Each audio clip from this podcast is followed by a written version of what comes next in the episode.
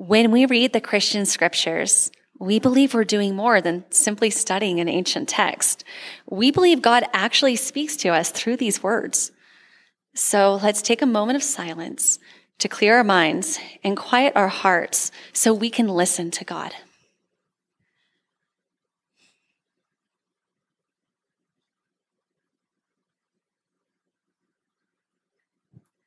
Today's scripture comes from John 4, and I'll be reading John 4 4 through 30. Please read silently along with me. Jesus learned that the Pharisees had heard that he was making more disciples and baptizing more than John, although Jesus' disciples were baptizing, not Jesus himself. Therefore, he left Judea and went back to Galilee. Jesus had to go through Samaria. He came to a Samaritan city called Sychar, which was near the land Jacob had given to his son Joseph. Sorry, the text is small. Jacob's well was there. Jesus was tired from his journey, so he sat down at the well. It was about noon.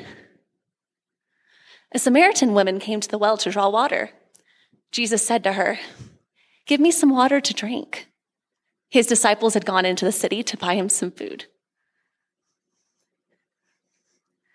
The Samaritan woman asked, Why do you, a Jewish man, ask for something to drink from me, a Samaritan woman?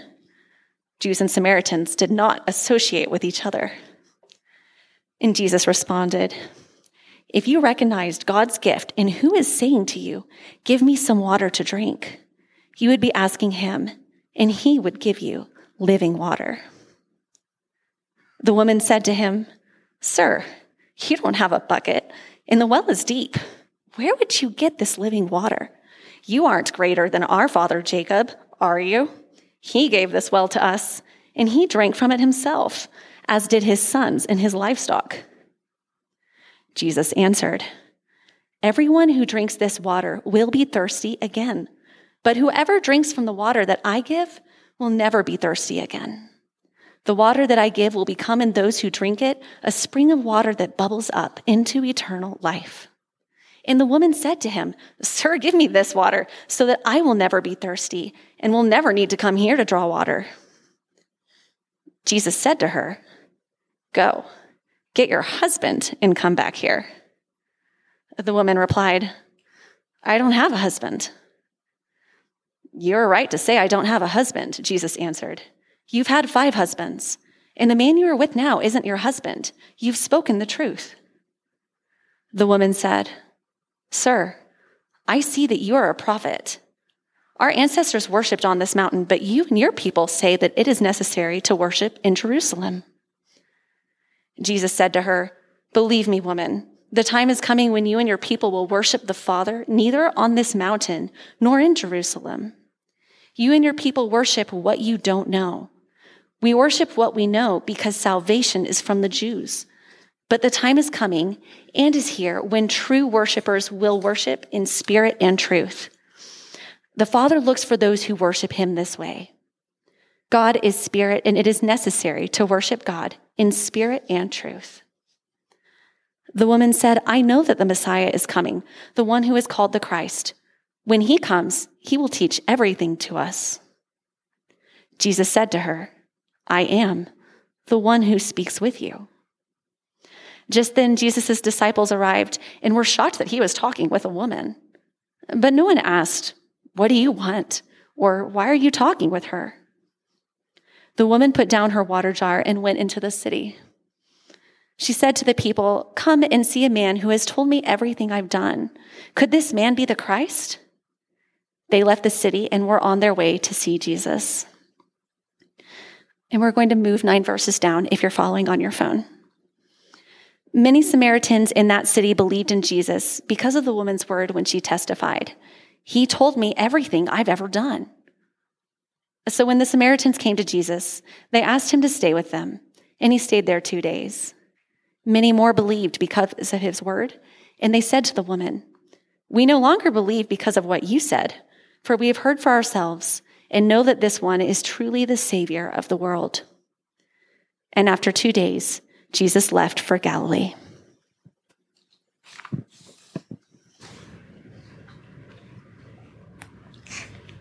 Will you pray with me? Holy Spirit, we thank you that you're here, you're present, you're working. We ask that you would open up our eyes to teach us, give us courage to listen and to obey, to respond. In Jesus' name we pray. Amen. Today we're going to talk about power. Now, some of you, the minute I said that word, you thought, oh boy, here we go. Some of you, your hearts leapt, and you were like, here we go. Now, wherever camp you're in, I'm just going to ask you to stay with me for just a few minutes. Let me just define what I mean by power. I don't mean strength. I don't mean endurance. I mean the social constructs that we experience. Relationships that we have with people in our workplaces or in our neighborhoods where people get silenced or mistreated, where they get overlooked and there seems to be no accountability or even awareness. Where labels get slapped on people and it's dehumanizing. Power's everywhere. It's in our culture, it's in our families, it's in our junior highs and high schools, it's in our neighborhoods, it's even in our churches. And it touches many areas race, wealth, gender, sexuality, age. The social constructs that we experience in our world were also in Jesus' world. The Gospels are peppered with stories and examples. And so I want to give you a little bit of background before we dive in to John 4. Rome held the political cards during Jesus' time, with the exception of maybe a few, uh, like a short period of time after the Maccabean revolt. Israel's, Israelites for generations had been occupied as a colony of Rome. It's hard for us as Americans to understand the powerlessness of living as a colonized people, but that was the Israelites. Their religious leaders, the, the high priest, the Sadducees, they were the political puppets for Rome but they only made up about 5% of the people, which means 95% of the people were being controlled and ruled by others. That means that those people were farmers, they were hungry, they were poor, they were homeless, they were in this constant cycle of debt. The social aspect of Jesus' world was that he lived in a patriarchal system where women were inferior to men, they were property to their husbands. And he was a Jewish rabbi. So he was respected as a religious teacher because he had more education than a typical Hebrew. And he was also Jewish. And there was a lot of racial tension between Jews and people who were not Jews. We call them Gentiles. So, keeping all of that in mind, let's look at John 4. The last time I was here, we talked about how God is like Jesus. So let's look at how Jesus reckons with power in John 4. He's on a trip, he's going to Galilee. Now, um, he's in the, nor- in the south of all of Israel, which is Judea, and he wants to go to Galilee. In the middle, as I like to say, some area in the middle is Samaria. Uh huh. Those of you who had a cup of coffee at 2 o'clock, you just laughed. Now, for us, it would be like if I was in Colorado Springs and I was coming to Denver and I would go through Castle Rock. That makes sense, right? Except for in Jesus' time, as a Jewish man, people did not go through Samaria because of the racial tension that they had with Samaritans. Samaritans were considered to be half breeds, they were only half Jewish. And so typically people would literally cross the river and go around Samaria to get to Galilee. And yet in verse 4, it says that Jesus had to pass through Samaria. He goes right through the line, right across the barrier to where people say, That's not where you should be. And he brings his disciples there. He's tired because of a long day journey, and he tells the disciples, Go get some Jimmy John's. I'm going to sit here right by the well. And so they go in and they get some food, and a woman comes to the well. She's a Samaritan woman from the nearby city. And it's about noon. Now, that detail is important because typically women would go to the well to get the water at the beginning of the day. But here, this woman is in the heat of the day by herself. Why is that? We're going to look at that in just a second. But then Jesus talks to her. Now, for us, it doesn't seem strange. You're like, of course, just chit chat by the water fountain. But that's not what's happening here. It was unthinkable for a Jewish religious leader to talk to a Samaritan woman. And then it gets worse. Her reputation is that she's a slut. She's been married five times. She's living with a guy now. Maybe that's why. You want me to turn myself down? Can you hear that? I can yell. I'm loud enough. I, you can turn me off if you want. Maybe that's why she goes to the well at noon, because she doesn't want to hear the whispers of the city, because she doesn't want to have the derogatory terms cast her way, or maybe she doesn't want the silent treatment. But she's there. And she's at the well. Now, if I had time, I would dive into the Old Testament story of why that's significant. If you have time, I encourage you, Genesis 16, it's worth your read this week. Let me just give you a brief little synopsis. It's about an immigrant woman who's a slave. Her name is Hagar, and God sees her. In fact, she gives God the name, You are the God who sees me. It's at that well the well that God saw Hagar, that Jesus sees the woman at the well. Same place. And Jesus sees her. He walks right to her city, right across the line. Doesn't matter that she's a woman, doesn't matter that he's a Jew. And he talks to her because that's who Jesus is. When people are disabled and they can't go to the temple, what does Jesus do for them? In his ministry, he heals them because he wants them to have access to God. He wants those barriers to be crossed. When women were kind of pushed aside, what does he do? He includes them, empowers them, and says, Be my follower. He bridges the gap. He loves them. And that's what he's doing here. He talks to her he tells her about herself, which is kind of funny. But then he ultimately reveals who he is, that he is the Messiah, the one who gives hope, the one who gives life changing power, the one who is life itself. And her life changes. Now, the disciples come back and they see Jesus talking to this woman, and they don't say anything, which is kind of funny. But it must have shown all over their faces the labels that they held in their heart against this person a woman, a Samaritan, a slut. And she goes into the city and she starts telling everybody about Jesus. In fact, it tells us in verse 39 that many Samaritans in that town came to know Jesus because of this woman's story. Friends, power isn't about control, it's about love. And Jesus loved the woman at the well. How do I know? Because he recognized power and because he redistributed power.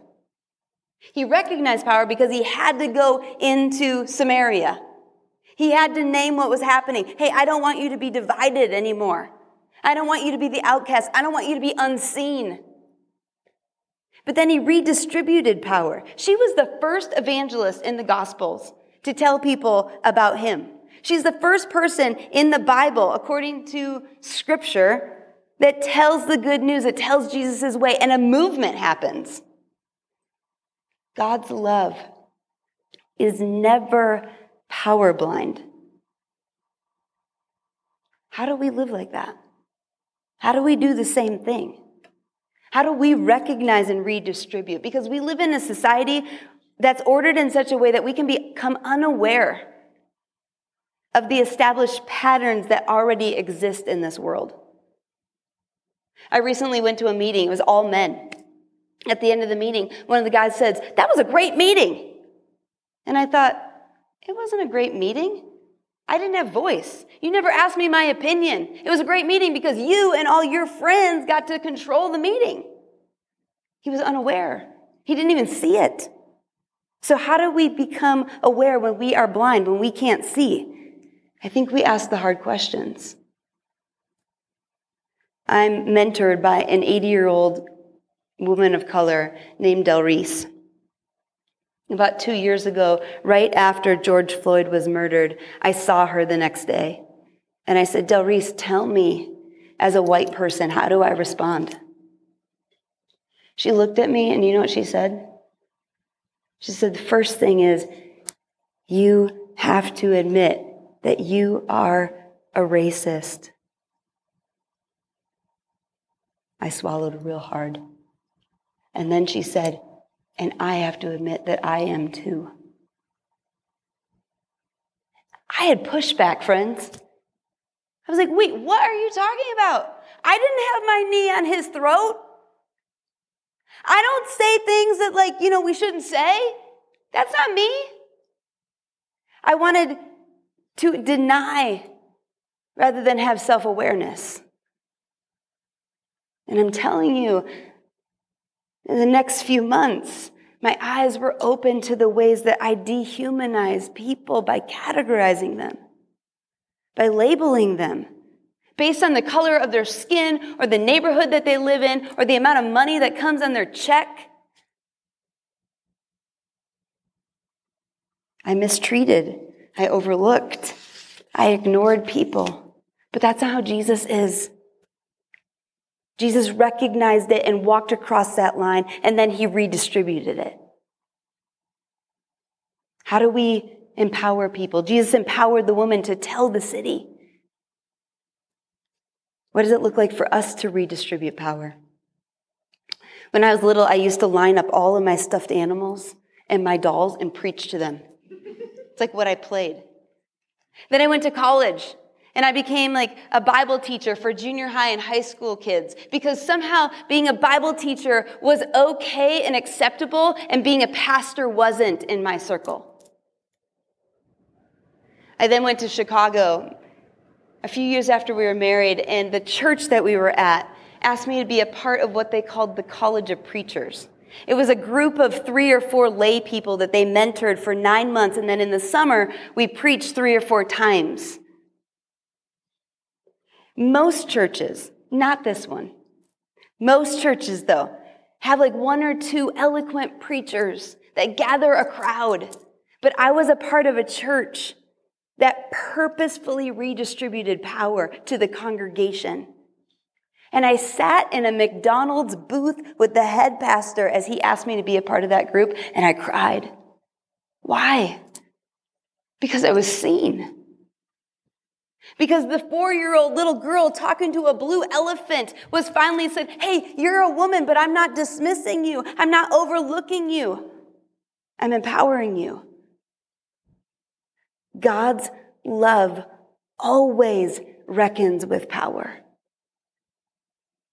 What if we were about the same? What if we loved like Jesus and reckoned with the power in our lives and in the world? What if we pressed into differences and saw people rather than a label?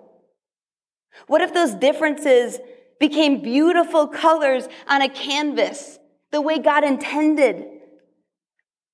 What if love and grace and justice and mercy and generosity and belonging were the heartbeat of Nova? What if everyone in this room had a sense of belonging and felt seen? What if instead of saying, oh, they have food stamps, we actually brought food to their houses? What if we sat with people who annoyed us and pressed into friendship? Or forgave or gave forgiveness because of the differences between us? What if we stopped labeling people? The world is sick and tired of hearing about Jesus. They want to see it. And how do they see it? Us. Us loving Jesus' way. That's the dream. That's Jesus' way. To love his way that every person in every city, in every country experienced it. And what would happen? I tell you what would happen. I use my imagination. Here we go. Ready? Monday, starvation would be eliminated. Tuesday, racism would die. Wednesday, poverty would end. Thursday, all medical needs would be taken care of for anyone who needed it. Friday, all orphans would be in a family. Saturday, everyone would hear about Jesus' love because we'd be living it out. And then Sunday, we'd all gather back here together. But we would not be labeling each other. We would not be divided. We would be together. We would be one. We would be loving Jesus' way.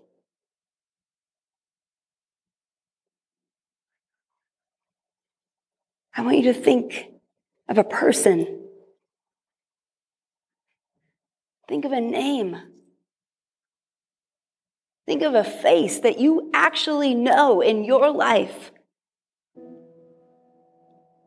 That maybe you have dehumanized because you have categorized them. You have overlooked them. You have mistreated them. You've ignored them. You've not seen them.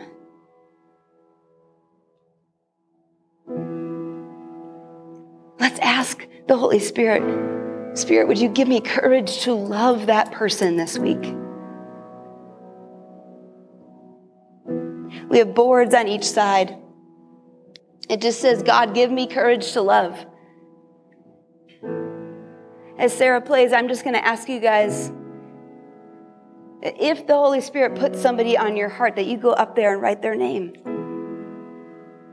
As in, God, help me to stop categorizing people, but to see them.